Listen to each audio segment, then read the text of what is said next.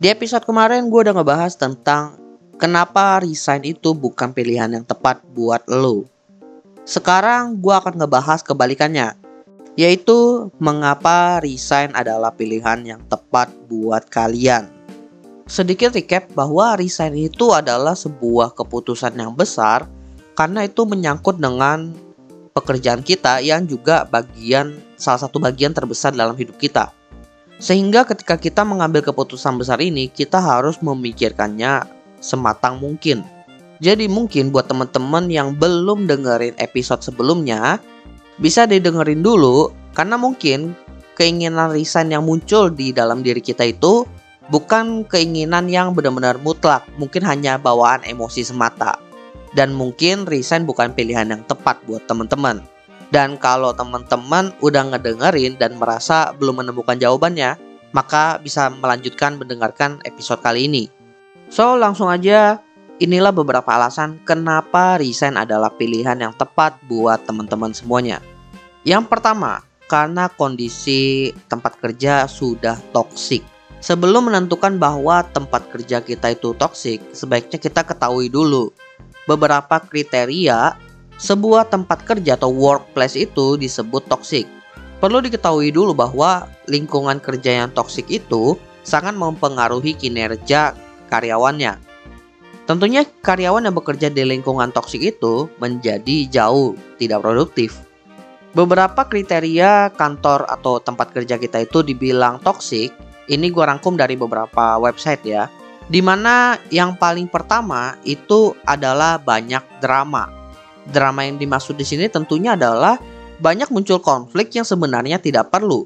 Di mana yang pertama itu banyak gosip, kemudian banyak orang-orang yang bermuka dua, ada senioritas yang cukup kuat di tempat kerja kita, dan juga kompetisi yang bisa dibilang sangat kuat di sana. Mungkin beberapa yang gue sebutin tadi itu di kantor mana aja, di perusahaan mana aja, di tempat kerja mana aja itu ada. Tapi levelnya di sini itu disebut toksik karena sudah ekstrim. Tingkat kejadiannya itu bisa dibilang sering banget terjadi, bahkan bisa sampai tiap hari. Kemudian komunikasi yang terjadi antar kolega kita pun tidak berjalan secara efektif. Sering terjadi miskomunikasi yang ujung-ujungnya menyalahkan. Muncul lagi tuh konflik drama. Bagaimana dengan atasan kita? Nah, kalau kalian punya atasan yang kesannya itu bosi dan kerjanya itu ngebully kalian, nah itu udah pertanda-tanda tuh. Perlu diketahui dulu nih, kenapa atasannya itu berbuat hal yang tidak mengenakan kepada kita. Di episode sebelumnya gue bilang bahwa ketika konflik itu muncul pertama kali harus kita langsung selesaikan. Terlebih kalau hubungannya itu dengan kolega atau atasan kita. Kita ajak ngobrol atasan kita baik-baik gitu. Tunjukkan etiket yang baik. Kalau atasan yang benar ya harusnya ketika diajak ngobrol tersebut, kemudian kita menyelesaikan masalah bersama, dia ikut terjun dan benar-benar menyelesaikan masalah itu, konflik itu. Tapi kalau dia itu tipikal yang bosi dan memang pengen ngebully kita, masalahnya dibesar-besarin. Kalau udah seperti itu artinya ya memang kita udah harus resign karena kondisinya ya sudah tidak mendukung kita untuk berkembang. Toh dari atas aja udah nginjek-injek kita. Next, alasan kedua kenapa resign mungkin pilihan yang tepat buat kalian adalah karena tidak ada peningkatan. Tidak ada peningkatan ini tentunya berbeda ya antar pribadi. Yang dicari setiap orang itu berbeda-beda, tapi tentunya orang-orang itu pengen ada peningkatan.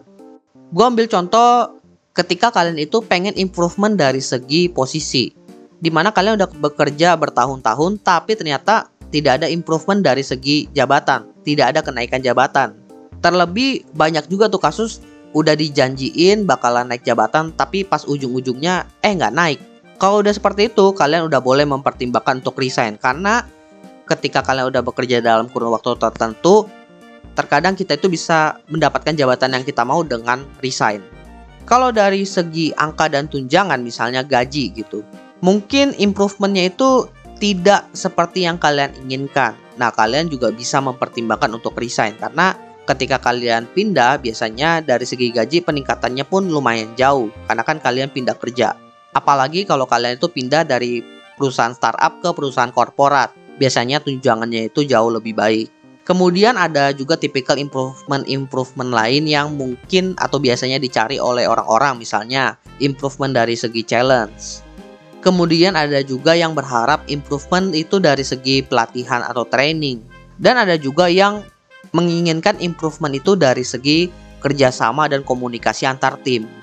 Karena dia tidak mendapatkan tim yang komunikasinya itu baik, makanya dia mencari peningkatan di tempat lain. Jadi menurut gue make sense saja kita itu memutuskan untuk resign karena apa yang kita inginkan itu tidak ada di sana, adanya di tempat lain. Jadi untuk apa kita stay di sana? Alasan ketiga adalah burnout. Burnout di sini itu tingkatannya udah lumayan berat. Di mana ketika kita mengalami burnout, kita mengambil cuti pun saat kembali kerja itu tetap nggak produktif. Rasanya semangat kerja itu udah nggak ada.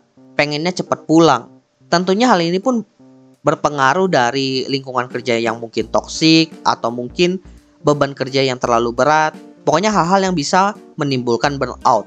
Tapi ketika kita sudah memutuskan untuk mencoba healing dengan mengambil jatah cuti, tapi ternyata itu nggak berhasil, artinya kita harus mencari tempat yang baru dan mencoba apakah tempat baru tersebut menjadi solusi untuk kita. Apakah burnout kita itu bakalan lebih baik dengan kita pindah ke tempat yang baru. Bahkan nggak jarang juga orang yang mengalami burnout setelah cuti pas balik ternyata nggak produktif akhirnya memutuskan resign mereka itu nggak langsung ngelamar kerja atau nggak langsung kerja di tempat yang baru mereka istirahat lagi beberapa bulan sampai mereka itu mulai kerja lagi. Karena benar-benar itu mengembalikan mental mereka. Gue pernah mengalami ini cuma kasus gue itu nggak sampai berbulan-bulan ya. Tapi rasanya itu bener-bener gua itu datang udah kayak soulless gitu. Pas nyampe ke kantor itu kayak gua ngapain sih di sini? Intinya udah nggak semangat buat kerja banget. Karena masalahnya adalah burnout itu sangat berimpact bahkan di luar dari masalah pekerjaan kita bisa berdampak kepada kehidupan personal kita dan kalau udah kena bahkan ke aspek-aspek yang lain itu artinya udah lumayan danger sih jadi sebaiknya resign dan kembalikan mental kalian ke posisi yang semula dulu. Alasan keempat adalah karena mendapatkan tawaran dan juga opportunity yang lebih baik daripada tempat sekarang. Ini tentunya menjadi alasan yang cukup kuat ketika kalian itu bekerja posisinya pengen mencari safety. Dan menurut gue kalau alasannya udah seperti itu, kalian udah dapat tawaran dan juga opportunity yang lebih baik di tempat yang lain, ya udah resign aja. Tapi pastiin kalian itu udah masuk, udah tanda tangan offering, tinggal masuk aja ke sana. Jangan pas posisinya itu masih janji-janji semata, masih interview, belum ada kabar, itu kalian udah resign. Jangan. Pastiin aja kalian itu udah tanda tangan offering, udah tahu kapan tanggal masuknya baru tuh kalian memutuskan untuk resign. Dan alasan terakhir kenapa resign itu adalah pilihan yang tepat buat kalian adalah karena ada kondisi yang tidak terduga kondisinya mungkin yang paling umum adalah masalah kesehatan, di mana kalian itu menderita penyakit tertentu yang membuat kalian itu nggak bisa bekerja secara produktif. Bahkan lebih parahnya kalian harus dirawat di rumah sakit dalam waktu yang lumayan panjang. Pilihannya di sini adalah yang pertama itu resign dengan sukarela karena memang pengen fokus ke dalam proses penyembuhan dulu. Atau yang kedua, resign karena terpaksa. Karena di setiap kantor itu ada regulasi tentunya. Di mana kalau seandainya salah satu pekerjanya itu tidak masuk karena sakit, biasanya ada batas waktu. Dan kalau memang kita itu dirawat di rumah sakit dalam waktu yang melebihi batasnya tadi, ya biasanya dari kantor itu meminta kita untuk resign. Lalu ada juga penyebab lain seperti karena pendidikan, di mana kita itu pengen ngambil S2 misalnya. Mungkin kalau masih di Indonesia gitu kuliah S2-nya masih bisa lah kuliah sambil kerja. Tapi kalau ngambil S2-nya itu udah di luar negeri, tentunya si pegawai harus resign karena dia itu kuliahnya ya harus ke luar negeri. Kan nggak bisa tuh pulang pergi kan kerja sambil kuliah. Lalu penyebab lain yang juga cukup umum itu adalah karena pindah tempat tinggal. Kasusnya itu biasanya baru merit kemudian ngikutin suaminya atau istrinya gitu. Yang tentunya mengharuskan mereka ikut pindah kan sehingga ya mereka mau nggak mau resign dari kantor mereka dan masih banyak lagi kasusnya karena namanya juga kondisi tak terduga ya mungkin banyak hal yang juga tidak terduga yang belum pernah gue dengar, tapi pernah dialami oleh teman-teman. Di mana intinya kondisi tak terduga ini memaksa kita untuk resign dan untuk fokus ke masalah itu dulu. Oke, jadi itulah beberapa alasan kenapa resign mungkin adalah pilihan yang tepat buat teman-teman semuanya. Semoga bermanfaat buat teman-teman semuanya dan bisa menjadi pertimbangan buat teman-teman semua ketika mengambil keputusan terlebih yang berhubungan dengan pekerjaan kalian.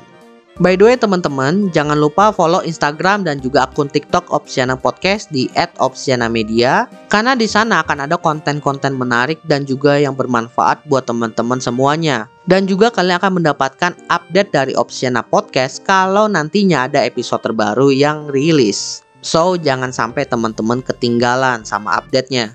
Dan terakhir, jangan lupa juga untuk follow atau subscribe Opsiana Podcast di platform kesayangan teman-teman dan nantikan konten-konten menarik dari Opsiana Podcast nantinya di sana.